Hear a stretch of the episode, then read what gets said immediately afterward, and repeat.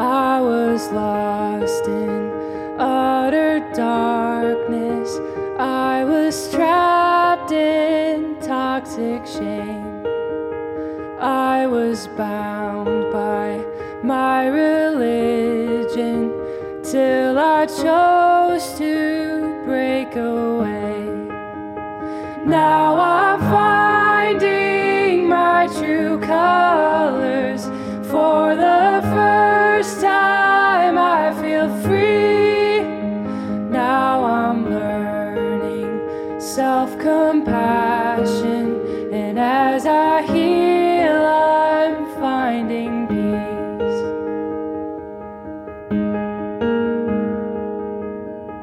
Welcome to Now I See, eye opening stories from the formerly faithful. I'm your host, Amber White, and here, me and my guests share our experiences in loving and leaving rigid faith systems.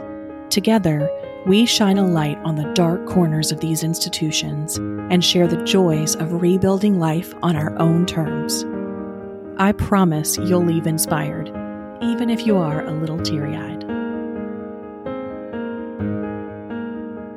Hi, and welcome back to Now I See.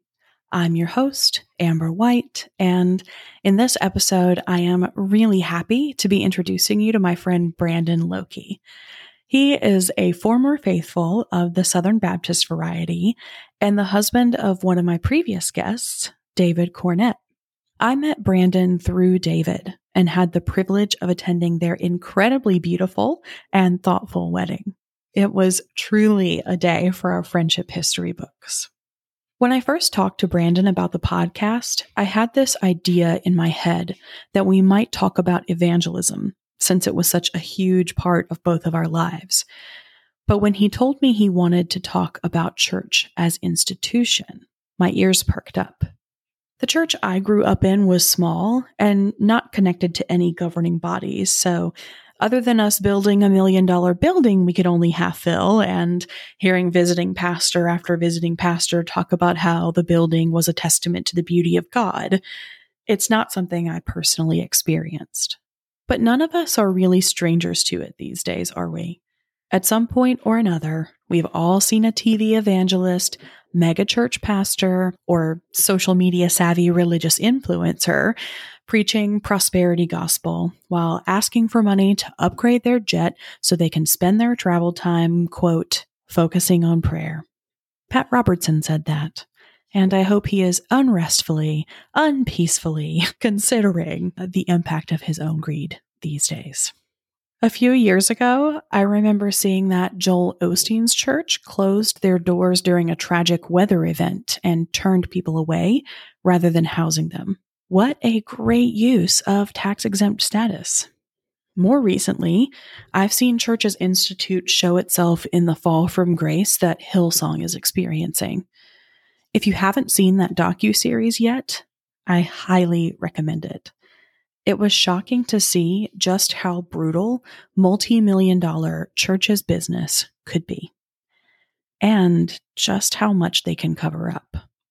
I want to be clear that there's nothing wrong with a church collecting money to comfortably support its missions and the people who are working to make the church happen. There's also nothing wrong with relying on volunteers to help do certain tasks. That's just a great part of being in community. But those things become problems when the leadership is using God to guilt people into donating what little they have so they can buy another luxury vehicle. Or when churches that look like concert venues with ministers in luxury clothing are paying staff members so little they can barely afford to live and telling them that their reward is in heaven. Okay, why is yours here on earth then? Brandon experienced church as an institution close up and I learned so much from our recording session that I didn't know about the Southern Baptist Convention. I hope it will be as enlightening to you as it was to me. Before we get into the episode, just a quick reminder that ratings and reviews help the show so much, and I would greatly appreciate it if you left a positive review on the platform you use. Also, there is a link to the podcast bookshop And I have stocked it full with some great books from folks who left their faith, are doing faith differently, or who offer educated criticism and analysis of Christianity as we know it. All right, I'll let Brandon speak now. Let's get into the episode.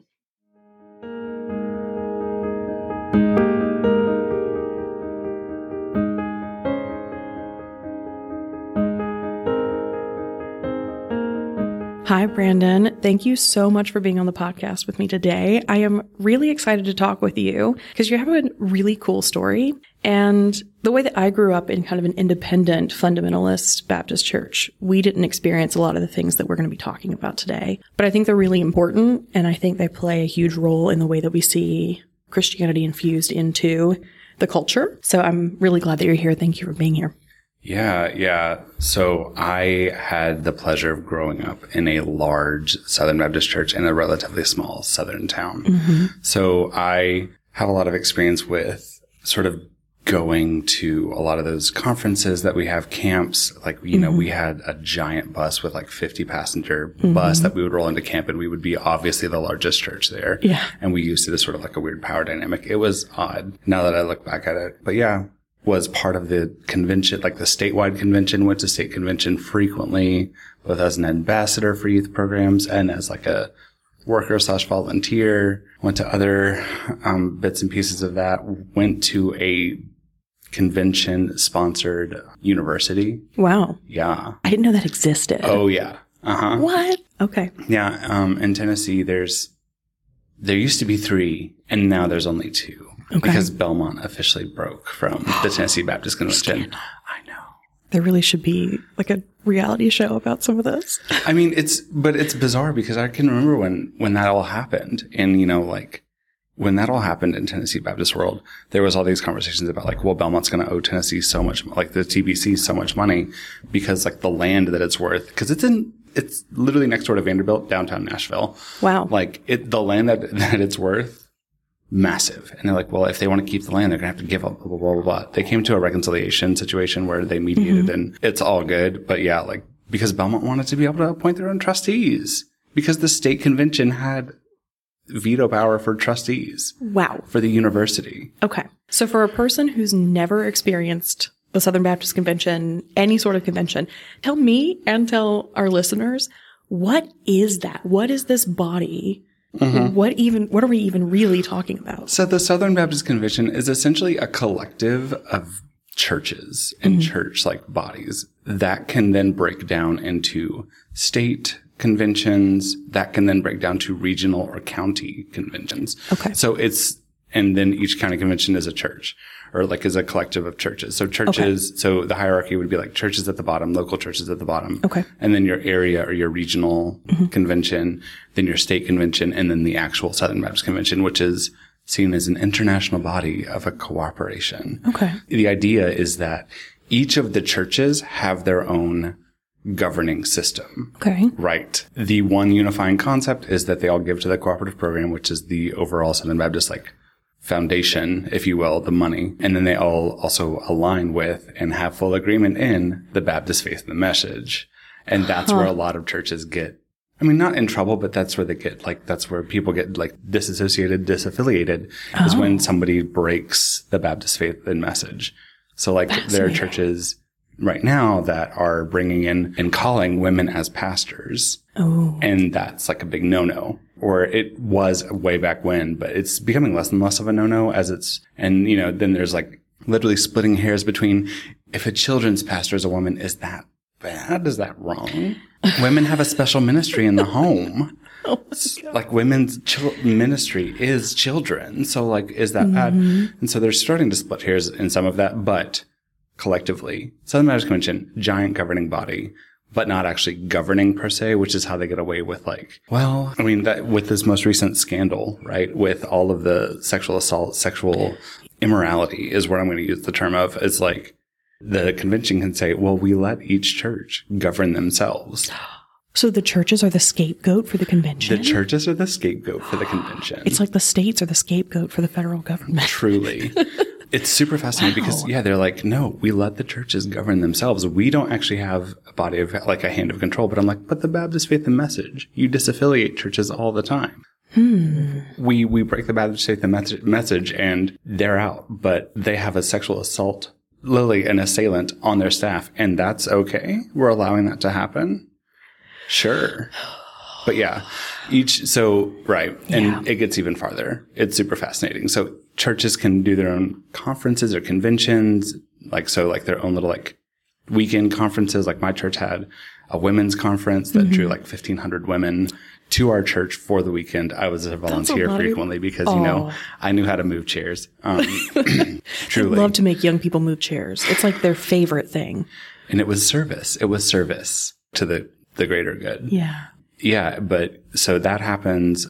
We they do other things like again, and some some conferences have universities. Mine was one in Texas, the Texas Baptist Convention. They used to have a really big hand in how Baylor was run and governed. Baylor, giant, Oh, fifteen thousand yeah. students, a tier one research research institution. Wow. Mm-hmm. I did not realize there was a connection between those two things. Yeah. Wow. But Baylor has sort of like not distanced itself, but a little bit because they wanted to be a tier one research institution. They Yeah. wanted to be critical thinkers. They wanted Right. to really lean into a Christian intellectual tradition. Mm-hmm. And it's really difficult to do that when you've got pastors from like BFE, Texas Hmm. that are trying to tell you how to think and how women shouldn't have roles of leadership in any way, shape, form, or fashion. Right. It's fascinating to me that like this has actually come up a few times in recordings is once a woman is teaching a man over the age of like 13 or 14, it's somehow usurping their authority. And I'm sorry, but the day a 14 year old boy has authority over me is the day that I quit. I just quit. Like, absolutely not.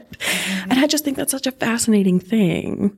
I mean, we're we're talking right about like I'm thinking through. I, I can remember when I was a senior in high school, we had women as Sunday school teachers, Mm-hmm.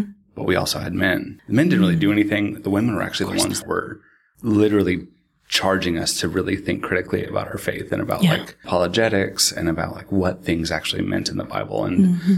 not I'm not going to go so far as to say like leaning into the gray areas, but like a little bit of like exploring like what does that actually mean, Mm-hmm. especially in you know the new millennia because I graduated just a few years after Y2K. I can remember all of those fun things. I can remember the scares. Yeah.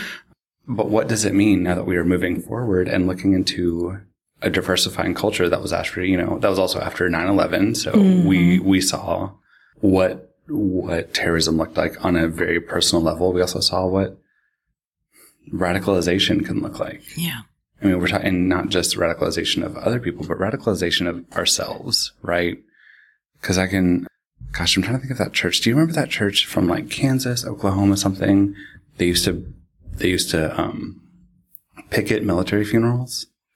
Oh, you're talking the Westboro Baptist Church? That's the one. Thank Yeah. you. Mhm. I was like, Yeah. I, I can I see forget? the, I can see the shirts. I can see the signs. Yeah. Like, Yeah. cause I remember I was thinking like that was such a huge deal. It was a huge deal. The granddaughter of the founder of the Westboro Baptist Church, uh, I don't know if you know, she broke away. Her name's Megan Phelps Roper. She has a book called Unfollow. It's in the bookshop link for this podcast. It's fantastic. You would love it. It's Amazing. it's her intellectualizing her leaving, but then also telling the journey of like, this is what it was. This is how my questioning started. And then her journey since then. It is beautiful. I, I recommend it to everyone. They were also unaffiliated from conventions and things like that, Right. which is a big deal, I think, for your more fundamentalist churches as opposed to Southern Baptist churches. Well, I mean, because it's it's control, right? It's It's, a locus of control. We don't have like when again when you're talking about the Southern Baptist Convention, they essentially are self-governing up until the point that they want to make some decisions around the Baptist faith and message and like breaking that. I think for a lot of those independent Baptists, it's like no, we just want our own control, Right. Mm-hmm. and we're not gonna, Right. which comes with its benefits of we're not going to get in trouble if something goes horribly wrong if we choose to sort of make a decision that leans Yep. us left or right. But also it means that you don't maybe necessarily have the network or the support Right. that the Southern Baptist Convention, they've got banks on banks on banks. Yeah. I was actually going to ask you, like, what would be a church? Because I think about the church I grew up in, and us not being tied to a convention meant that we, if something did go wrong, as it did many, many, many times, nobody really was going to know about it unless that person told everybody else in the church, which wasn't going to happen. With the Southern Baptist Convention, it seems like there's more people, there's like a hierarchy that people can go to, which could be dangerous for the actual church itself in a lot of ways. So, what would be the benefit to the church of being part of this convention as opposed to being independent? I mean, it's the collective body. It's the, I mean, essentially it's resources, right? Okay. So some of it is resources as far as like if your church is struggling, mm-hmm. they can petition for funding. Okay. Um, Okay. So like if you are a small country church that maybe hasn't had a new member in, you know, 20, 30 years, that's not somebody that was born into it, you can petition for funding. You can also, I mean, there's a network of ministry there. So, and there's also just overall, like they have their own system of, it's a couple of different things. They have their own system of publishing. So they get discounted publishing materials. Oh, They own, yeah, they own their own publishing house. Fun fact. Oh, the, um, interesting. it's the Holman Christian Standard Version of the Bible. Okay. hmm That was, that was, that translation, I'm going to use that with like air quotes. Mm-hmm. That translation was created by the Southern Baptist Convention so that Lifeway Press could print it and they wouldn't have to pay royalties to Zondervan. Is Lifeway Press the? I Lifeway no, is I know what Lifeway is, but I did not know that's what that was. Lifeway is the Southern Baptist Convention. Dirty little sneaks. I never would. So literally in downtown Nashville, Wow. which is where the Southern Baptist Convention is like used to be headquartered. I don't know if they still are, but it used to be. Lifeway, the Lifeway like publishing building was across the street from the Southern Baptist Convention home headquarters. that makes sense. yeah. Interesting. I think it's interesting how many publishing houses are owned by these institutions. You know, Bob Jones has theirs, Pensacola Christian has Mm-hmm. Yep. theirs, Yep. and now the Southern Baptist Convention is Lifeway. Lifeway. Interesting. Yeah. And so they have, and, and again, like they get all of these things on discount essentially for themselves. So all of the mm-hmm. resources they, that they would use ideally is a discount. Some of it, yeah. Mm-hmm. Like there's a, there's also like this real random like black market of like VBS materials from the previous year that oh, churches buy, like churches buy from other churches. So they're not, they're not on the current year cycle. They're on last year cycle because they got their materials for cheaper.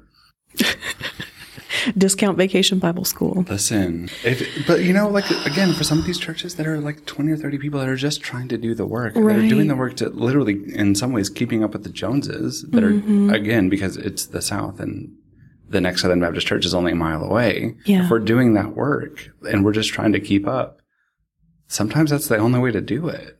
Yeah. Like, what else would you do? D- the Southern Baptist Convention as a whole, is that the name of the body? It's the Southern Baptist Convention. Mm-hmm. How do they make money?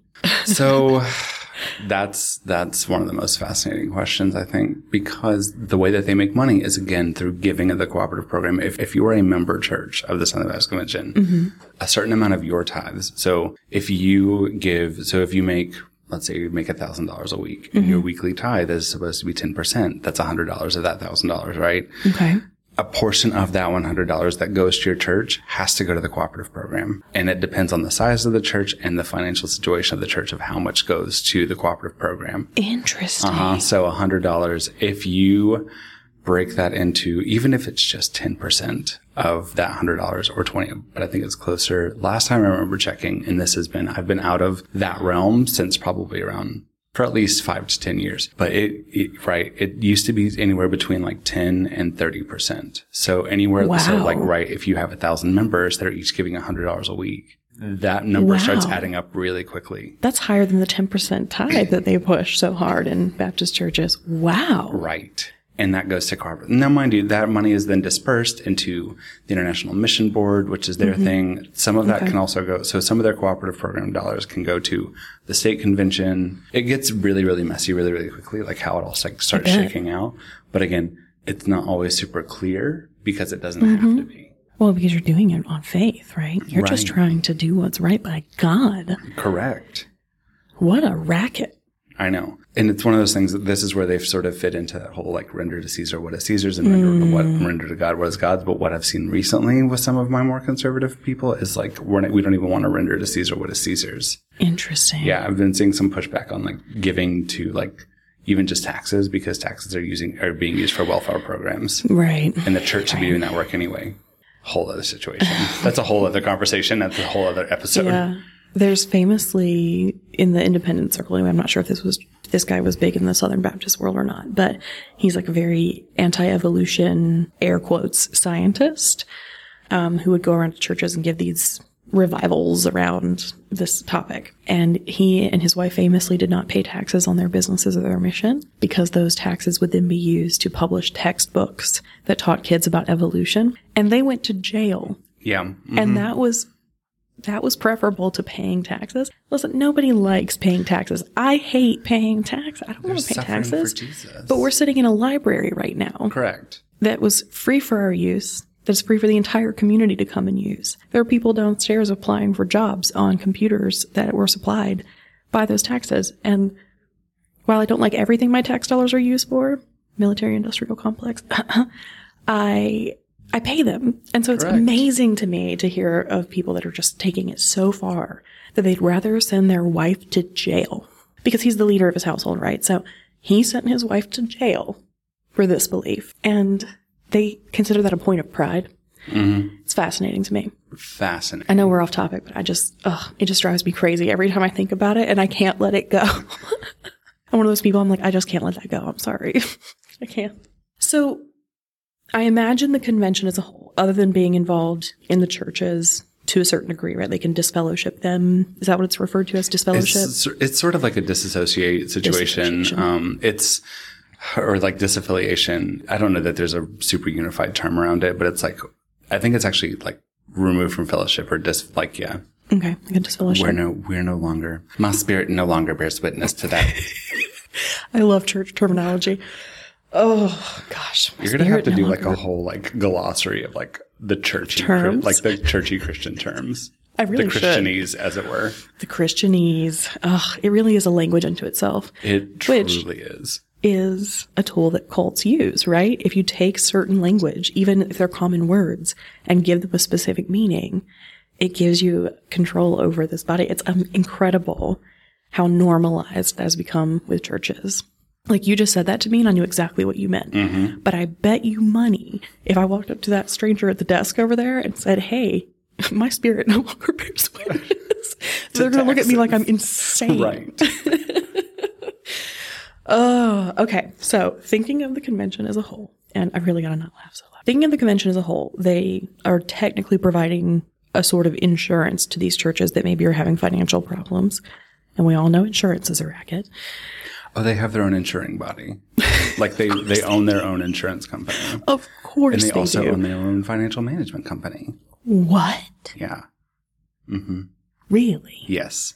Is this just for the convention or can other churches be part of this financial management I think company? other church, like, so each church that is part of the convention can be part of the financial management company. And especially again at, I think either a low to no cost situation. But other churches that are outside of the convention can buy in. But of course their returns, especially if it's investing, their returns are not going to be as good because they're not part of the fellowship. They're not part of the convention. wow. I know. This is better than reality television. this is incredible. Right. And so when you think about like the, especially as we look at, again, 2023 United States, we think the church is diminishing in its, in its own like influence over culture. Mm-hmm. That might be accurate, but their culture is still very much their culture. Oh, yeah. And the things that they have their hands in, publishing, financial management, insurance, are still very, very strong. Mm-hmm. And also remembering that they have a network of individuals that are literally on, I mean, they would say on the farthest corners of the earth. Of course. oh my God. Reach, reaching the least and the less of these. Um, They have individuals that are also being supported by the cooperative program, ideally, managing their outposts across the globe. Yeah. Oh, this is huge. I wonder, I'm sure you don't know off the top of your head. I might put it in the show notes though. I wonder how many members there are in the Southern Baptist Convention. I have Do you think it's in the no- millions? Oh, it is easily in the millions. Easily in the millions. Easily in the millions. That's a lot of influence. I mean, influence. I know that for a while they were the largest Protestant body Really? in the globe. Wow. So they have this financial wing. They have they have insurance. They have all of this. What do you know about their political influence? I assume there's some lobbying involved in all of this, an extensive amount of lobbying. God, where do you begin? I mean, do you begin with Jerry Falwell and the Culture Wars? Because that was all Southern Baptist. Yeah. Oh, that's right. Liberty is aggressively Southern Baptist. That's right. And so do you bring it, do you start there or do you start farther back? It's just a question of like, how, how far and how deep do you want to go? I don't think we have enough time for that. Correct. but I will say, right, like it, in its own way, again, starting, I'm going to start with Jerry Falwell because that's the one that I know well. Um, that's really where a lot of that culture war genuinely started. So a lot of, and a lot of, some people may know, some people may not. For a while, abortions were seen as like not only permissible, but celebrated in the Baptist, in the Baptist church because I'm shocked. yeah, because it was one of those things of not one, they knew that maybe not everybody needed a kid, and two, it was seen as health care.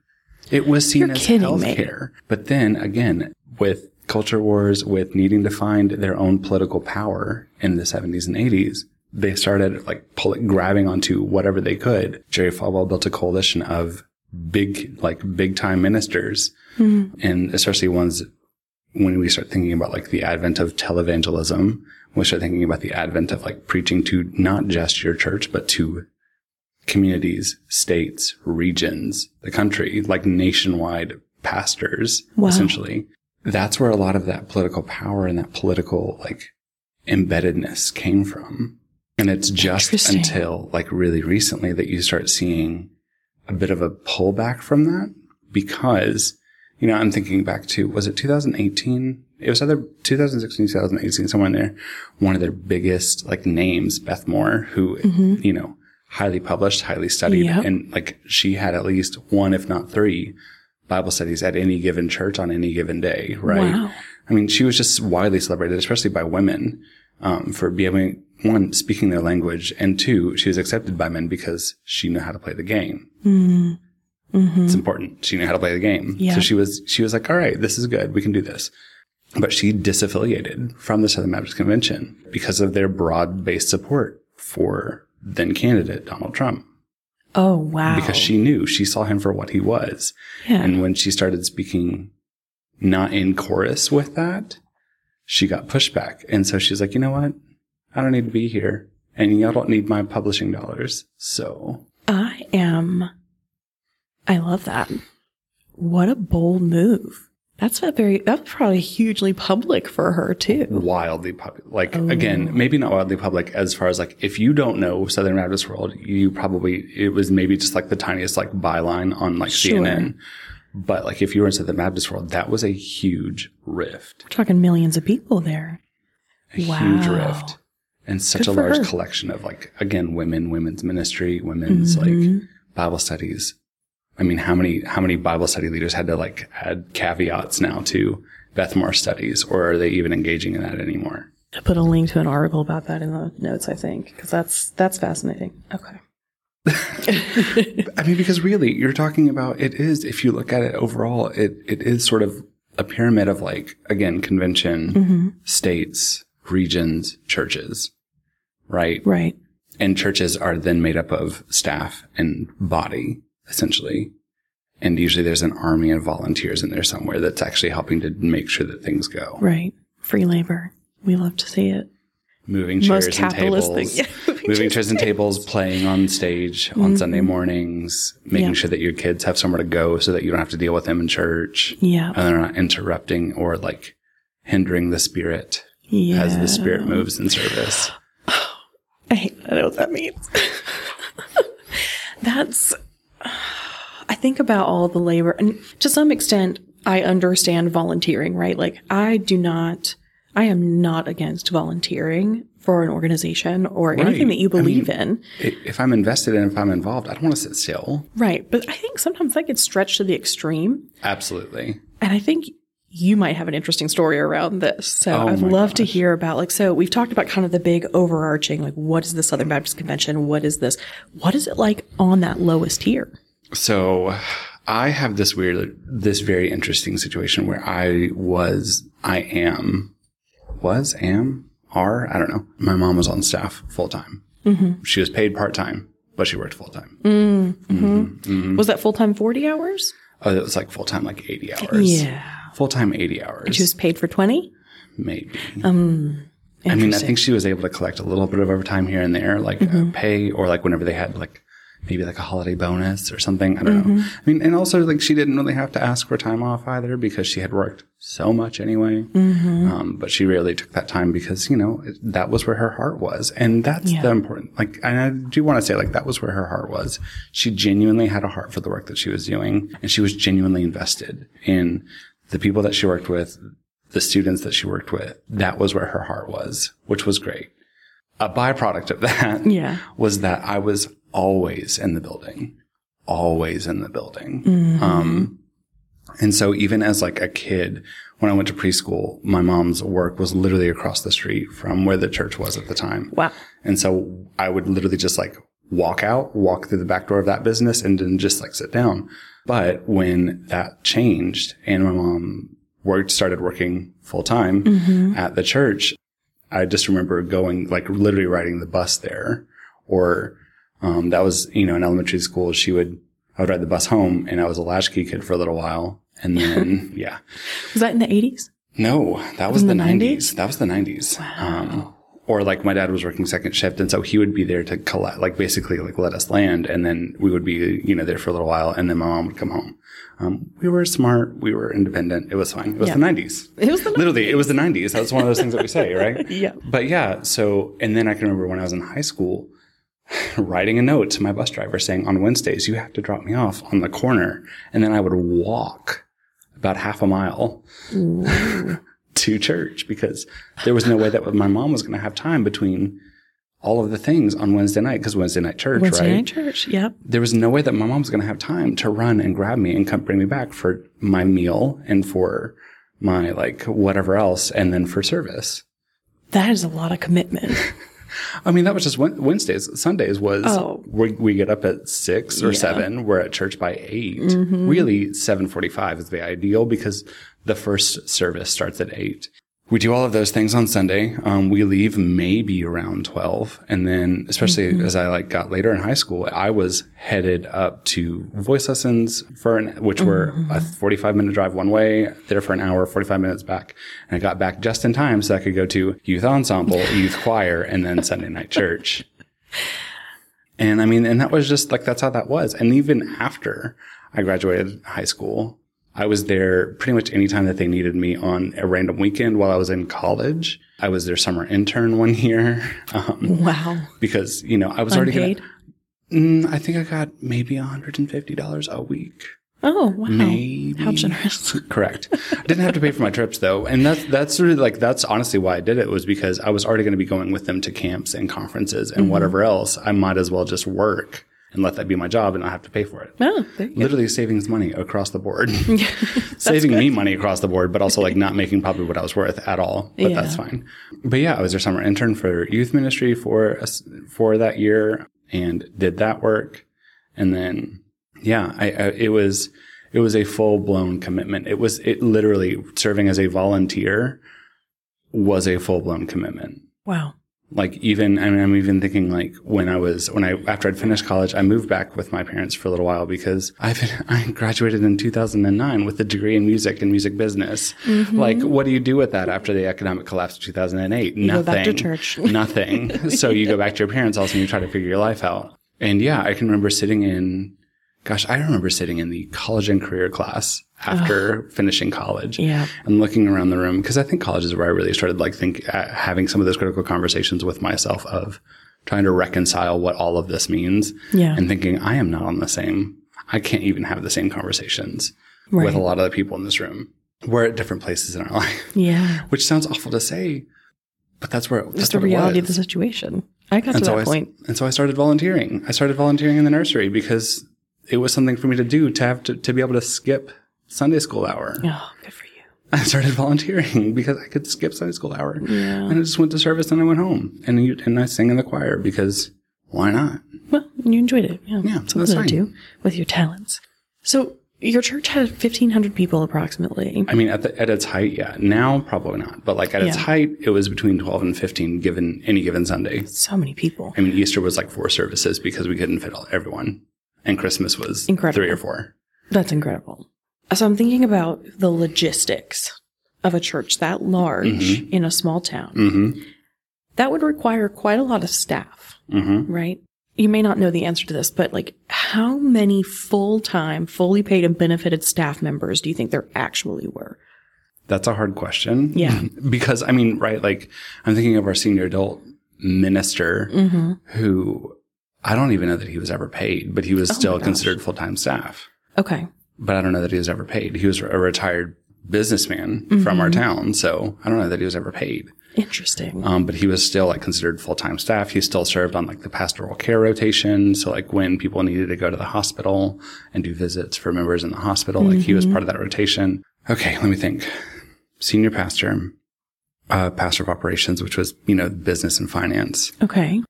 senior adults, youth, children, minister, family connections, which is sort of like the education pastor. So That's, seven pastors. Correct. And I think that's all of those. And then you get into the person that runs preschool, mm-hmm. um, because we had a, pre- a weekday preschool, and so mm-hmm. they ran that full time. And then you had the music pastor, had mm, the music pastor shared an assistant with the like education pastor, so they had one. Okay. The senior pastor had their own. The operations pastor had their own. So there's that. And then the youth pastor had his own for most of my life. And then they had like at least one or two people that worked at the front desk. Those were definitely part time, but one or two people that worked on the, at the front desk. And I'm trying to think. There was also a Hispanic pastor. They were paid. I'm pretty sure. And then of course we had our person that worked in the kitchen for like food service for special events and Really? for, yeah, we had somebody that worked in our kitchen that was special events and Wednesday night suppers. That's nice. At least they had a staff member. a lot of, in, in the church that I grew up in, it was pretty much just always the women. The men would carry things in and sit them on the table, but Yeah. otherwise it was just the women. Yep. And then the young people would set up the chairs and tables with sometimes the men or the deacons. Oh, and uh, how could I forget? Are also like our custodial staff. Oh, yeah. They were they were full time because it was a big building Yeah. and it was always in use. This is incredible. And we had I think three custodians, Wow. like three people that were just facility operations, making sure that lights were on. That sometimes they did tables, but a lot of times it was volunteers. A lot of times they were the ones that were making sure that the sidewalks were cleaned and, and you know, mm-hmm. salted if it ever got cold. Yeah. All of those fun things. And then we had from there literally an army of, of volunteers, people that worked in the nursery, um, that were not full time or anything, but they were working usually two days a week. Um, we had people that worked in our youth ministry to do all of their, like, to do some of their things, like, you know, oh, the sound guy. How could I forget the sound guy? The The, guy that guy? runs the Yeah. soundboard. Was he paid? He was paid. Oh, okay. Um, I think they called him like the media director. Okay. Sometimes it was a woman, sometimes it was a guy. And usually that was some weird like catch all of running AV, running Mm-hmm. marketing as well, running like it was like this weird combo of it was the catch all of like all the things that we need attention to, but like we don't know how to do ourselves, you know? Yes, I know. I can see that person in my head. That's really, that's a lot more staff than I thought. But also, you would still have to have that army of volunteers to function. Correct. That's interesting. What are some of the specific things that you were questioning or that really helped you kind of develop this idea that, like, hey, maybe I don't want to be part of this anymore? I think that's such an interesting question because I think when I started, actually, no, I can give you a really specific example. So when I was in undergrad, I used to do a lot of like, we called them go trips, but I used to do a lot of like trips across mm-hmm. overseas to, to do mission work. And a lot of it was valid. A lot of it was real. A lot of it was valuable. And I think for a while I was like, man, I could really do this for, for good. And so I started doing some applications into the International Mission Board for their uh-huh. two year stints. They call them journeymen or journeywomen. Journeyman. How fancy. But yeah, they call them journeymen.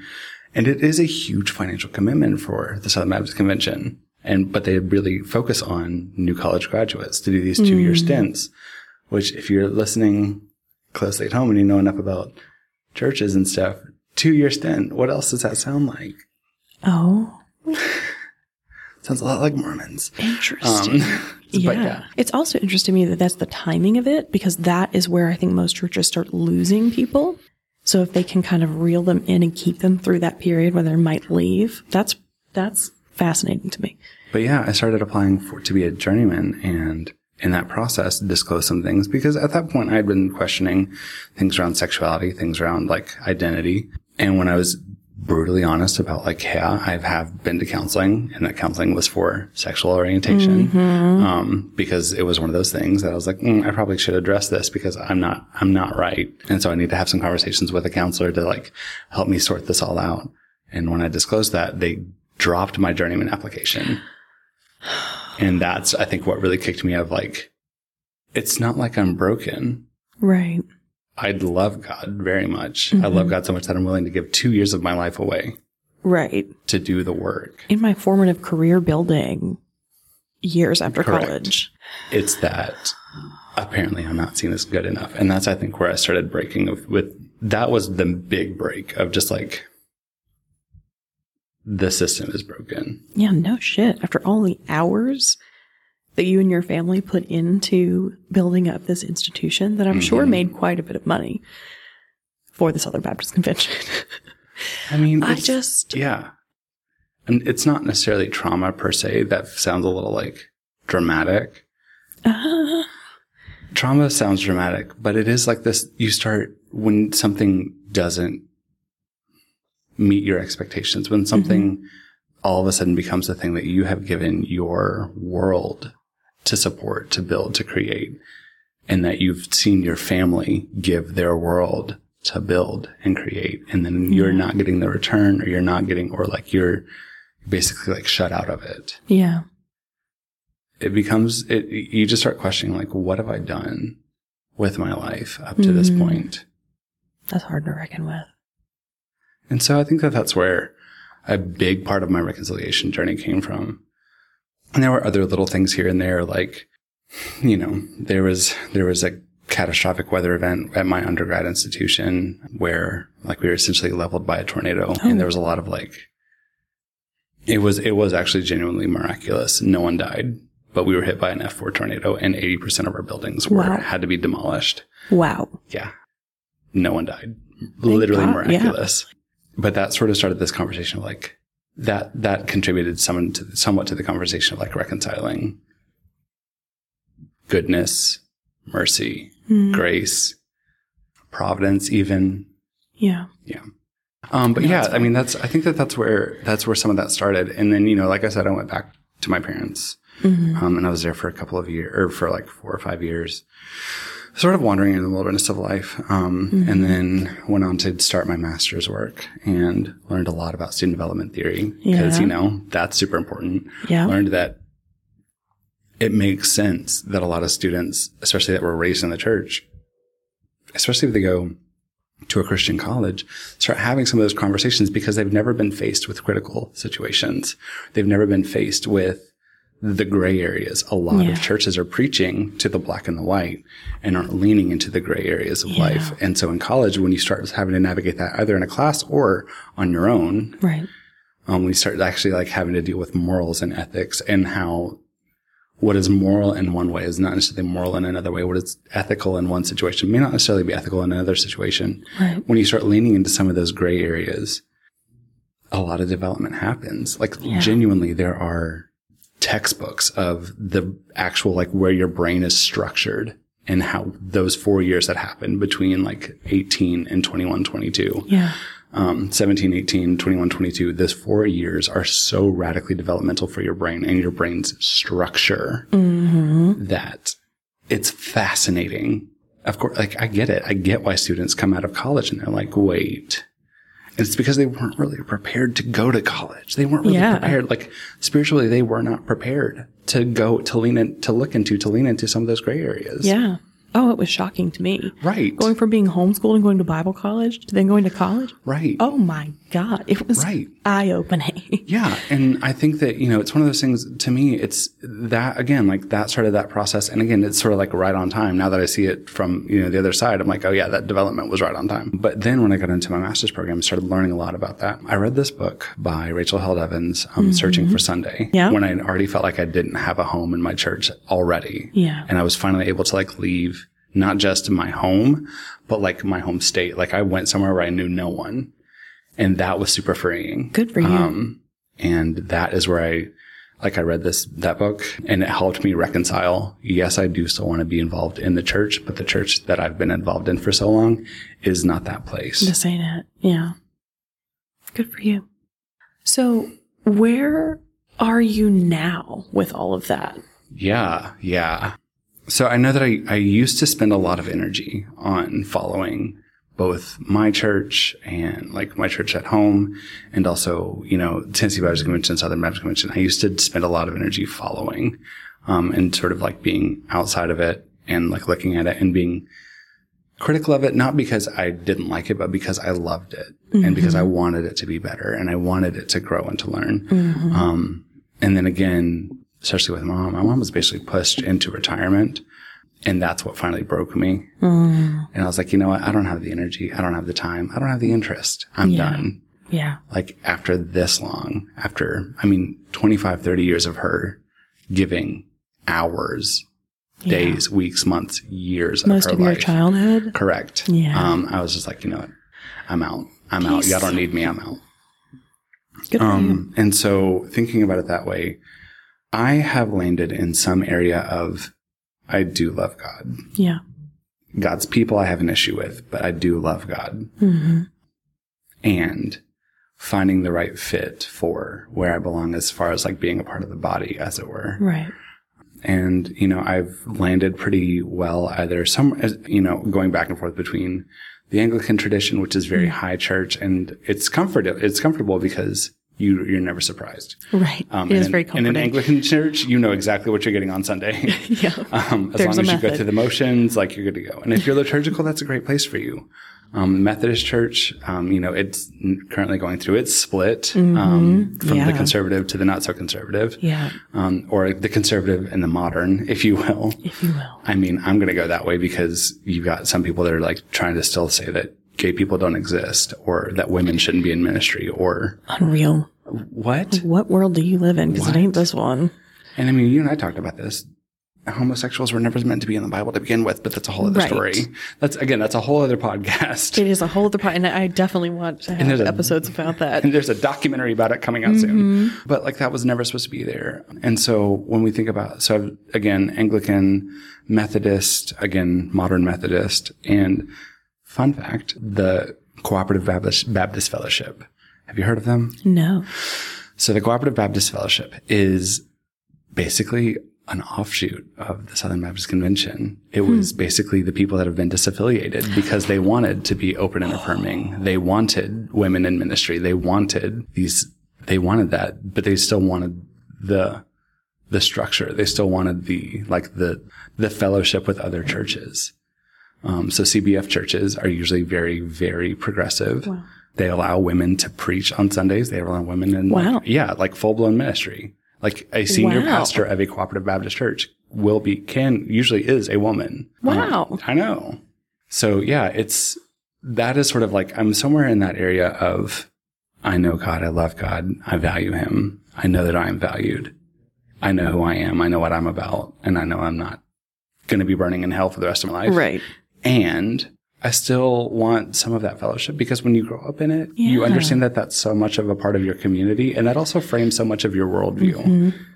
And having fellowship with people that share a similar worldview, Yeah. especially if it's a worldview that you are super closely aligned with of like, I don't think gay people are going to hell just because they're gay. Yeah. I don't think that. Like I, I acknowledge that trans people exist. I acknowledge that women Right. have a place in the church and ministry. I acknowledge that that can be great. I can acknowledge that. That is great. Yeah. I acknowledge that like there are so many women in the Bible that were incredible women, and somehow the Southern Baptist Convention has gotten to the point of like they can be in ministry, but like mm, should they? I'm Like no, Gideon didn't go into battle until he went with Deborah. like Listen, you have to conveniently forget certain things. Okay, Brandon, get it together. Y'all love to like they love to reference the Old Testament, but it's like when you start talking about some of the gray areas or some of the messiness of the Old Testament, like David knitting his soul to Jonathan, like that's fine. That gets awkward really quickly. it's so interesting. Friendship. The cherry picking is fascinating to Oh, me. God. I don't know a lot about Southern Baptist doctrine compared to independent fundamentalist Baptist doctrine. We were very much literalist. Right? Like the Bible is the literal, inerrant, infallible word of God. And that's fascinating to me because they love to say things like, well, these people over here are cherry picking scripture to do whatever they want. And then it's like, okay, well, can you please explain this rape to me? like, please. Nope. We're not going to do that. God's ways are higher than our ways. Lean not on your own understanding.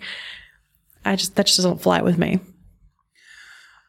So a lot of it is like it is very black and white. It is very clear cut. It is there's good, there's not good. I'm not going to use the term evil because I think that that's abused a lot in the church. Like there's good and there's not good, right? Um, and it is very much like the Bible is inerrant. It is worth study, but it like let's not get too deep. Um, and that's especially true now. That's truer now than it was before, in my opinion. Like yeah. because I can remember. So when I was growing up, um, when I was in high school, my best friend's mom literally created a version of Bible drill that was basically like Bible Bowl, where we learned how to read Greek, we learned how to study Whoa. Greek, we learned how to break things down, and we learned how to go beyond just the surface level reading to look into context. This woman literally taught me how to study the Bible in a way that no one else had. And it was three years of super intensive like material. We were, we focused on First Timothy, Second Timothy, and Titus, which fun fact, pastoral epistles talks to you about like what it means for women to be in the church, what it means to be a mm-hmm. deacon, what it means to be a pastor. Um, if you've ever read them, it's, it, it looks very clear cut, but she's like, it's more than that. Two of the women that Paul were most, like two of the people that mm-hmm. Paul were most like ministered to, like, or as Paul were both, was most ministered by were women. Mm-hmm. Paul was ministered to by women. He was raised in ministry by two women. Fascinating, isn't it? I know. And it's like, and it's, and, and again, in the context, it's, Paul is saying essentially, not that women aren't valuable, not that women don't have a place in the church, but a lot of, in the culture, a lot of women were also the women that were priestesses to other mm-hmm. things, not to God himself Yeah. or God themselves. I'm not trying to gender the divine. I think that's one of the worst things we've ever done is to gender the divine. I that's one of those things that, again, like this could be a whole other like thing, but if we talk about how like talking about literalism, if we talk mm-hmm. about how Jesus took on all of the pains and all of the feelings and all the emotions of the world while he was on the cross, that that means that Jesus experienced pregnancy pain. Right? Jesus experienced period pain. Right? Jesus experienced all of the things that a woman would also experience. Right. And you're telling me that he was fully God and fully man, mm-hmm. man within like capital M mm-hmm. and like an XY chromosome. Like, really? Is that where we're going? Yeah. But he, we also, we also like try to wrap our heads around the fact that like he experienced all of the pain in all of the world. Mm-hmm. He experienced the pain of a woman who's lost their child. Yeah. I'm not trying to gender the divine, and it doesn't make sense too. It doesn't make sense to you. but yeah, like That's what the the Bible do. is the inerrant the Bible is the inerrant word of God, and it's like, uh, and yet the Southern Baptist Convention literally decided to do their own translation. They would that way they wouldn't have to give. If it was inerrant, it's inerrant. Why do we need our own translation? Well, because it's Zondervan. We don't want to pay royalties to Zondervan. Oh, so it's capitalism. Correct. So money genuinely Every time. every time. Every time. It's unbelievable to me. All right. Brandon, this has been a phenomenal conversation. I feel like I just went to a seminar and learned so many things I'd never heard of. I really appreciate you sharing that knowledge and for doing that work and for like holding on to that understanding and doing your own work around it. This is really powerful and educational. At the end of every single podcast uh, episode, I ask my guests two questions. So the first one is, what do you see clearly now that you didn't see before when you were really enveloped in it? One of the things that I see really clearly now is it's essentially a version of tourism that we call short-term missions. And it's essentially a version of like, it's, it, and it finds its roots in like white saviorism. It Yeah. finds its roots in like, and I'm not saying that you cannot have a life altering experience on some of those trips. Sure. Um, I'm not saying that you cannot do help on some of those trips, but I also know that in some in some ways, it's essentially glorified tourism, mm-hmm. and it also is a certain form of like emotional manipulation for the people that are participating and going on these trips of like, this is why it's important for you to tithe. This is why it's important for you to be committed. This is why it's important Yeah. for you to do the work. It all comes back to that system. It all right? comes back to the system of like church you- TM, as you like to say. Yeah, like it all comes back to the system of like this is why all of your like all of your commitments and all of your tithes and all of your whatever is important because we're doing this work. We're helping the hungry and housing. Yeah. We're helping individuals that are food insecure, that are housing insecure, that are resource insecure. We're helping them not just in our nation, not just in our region, but across the globe Yeah. it's it is a form of manipulation for their own members, but it's also seen as being quote unquote helpful. Yeah. Like it, a week is not going to fix a housing insecure person. No. A week of effort is not like one meal is not going to fix a food insecure person. Right. It's not super helpful to prayer walk around communities of desperate need. What's helpful is to actually start saying we need to change the policies around how this is created. Right. We need to change the systems that have sustained, that have created and sustained this. Right. Amen. I'm glad these episodes come out on a Sunday because I swear I get taken to church every single episode. I love it. Okay. And so the last question that I have is what is or have been like either your greatest moment or some of your greatest moments of joy in your kind of deconstruction and reconstruction process? I don't actually use the term deconstruction. I don't know why. That's fine. I don't love it. And I think it's because it's become so like, one, I think it's become like very widely used around people that are just like, they just have pushback on the church. And also I think the church Yeah. is trying to weaponize it against people that are trying to do the work. I've sort of latched onto this concept of reconciliation. Like I am trying to reconcile my experiences. I'm trying to reconcile my faith. I'm trying to reconcile my, that whole part of my life into the rest of my life. I'm trying to bring that compartment back in right. and reconcile it into part of like who I am. And I think some of the moments of greatest joy was realizing that maybe just maybe not all of who I am is Southern Baptist. One, I don't Yeah. need, and for that matter, that, that church, that fellowship, that body can be found outside of that space. One. And I think two, that it is more than just yes and no. It is more than black and white. It is that Yeah. this grayscale spectrum can be really beautiful. I mean, that includes people that are gender diverse, Yeah. that are orient, like sexually orientation, like diverse. Mm-hmm. It includes people that are neurodivergent. It includes some of those things that, and it also includes like a certain level of like unlearning trauma, right? Unlearning like, oh, you have diabetes. What did your parents do? Like, what sins did your parents commit? It's unlearning some of those things that like Mhm. sometimes it's just life. It and is. sometimes life just sucks. And yeah, it can be part of God's plan, but that doesn't mean we have to enjoy it always. No. The Israelites wandered around in the desert for 40 years. I always thought it was funny that that was preached just like, and they were complaining. Like, no shit. I would complain after one day, three Correct. hours, and I'm out. Correct. I'm like, again, we, we can, again, part of that gray area, we can lean into the fact that sometimes we don't have to love God's plan. right. The story of Job. Like, we don't have to love it. Right. we can find contentment in it. We can we can reconcile it into our own mm-hmm. experience and say, okay, like I get where this is coming from. Mm-hmm. We don't always have to love it. No, we don't. Hell, we don't even always have to like it. Right. We can say this sucks. Yeah. I mean, you know that Jesus somewhere in the garden was saying this sucks. This sucks. He was weeping in this the garden. from me. Right. This sucks.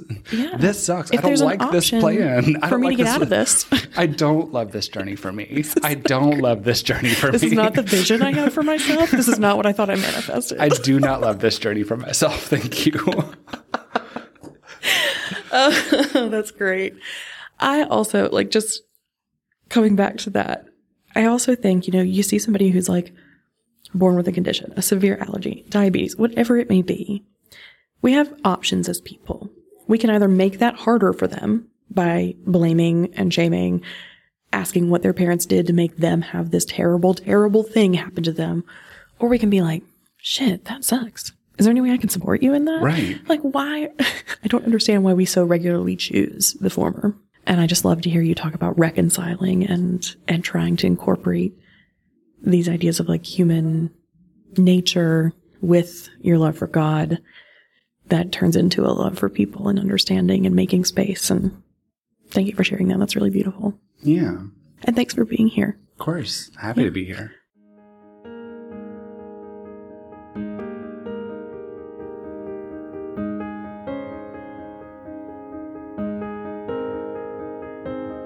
Thank you for tuning in to this episode and being on this journey with me. You can find resources and links in the show notes. If you're enjoying the show, please subscribe, rate, and review, and follow along on social media to help us grow. Now I See is independently funded by me. If you'd like to help support the show, you can donate directly or purchase a merch item on the website. Music for this episode was made by Alana Sabatini, a former faithful and talented musician. And finally, this podcast is made possible by the incredible team at Softer Sounds, a feminist podcast studio for entrepreneurs and creatives, providing technical skill with tender support.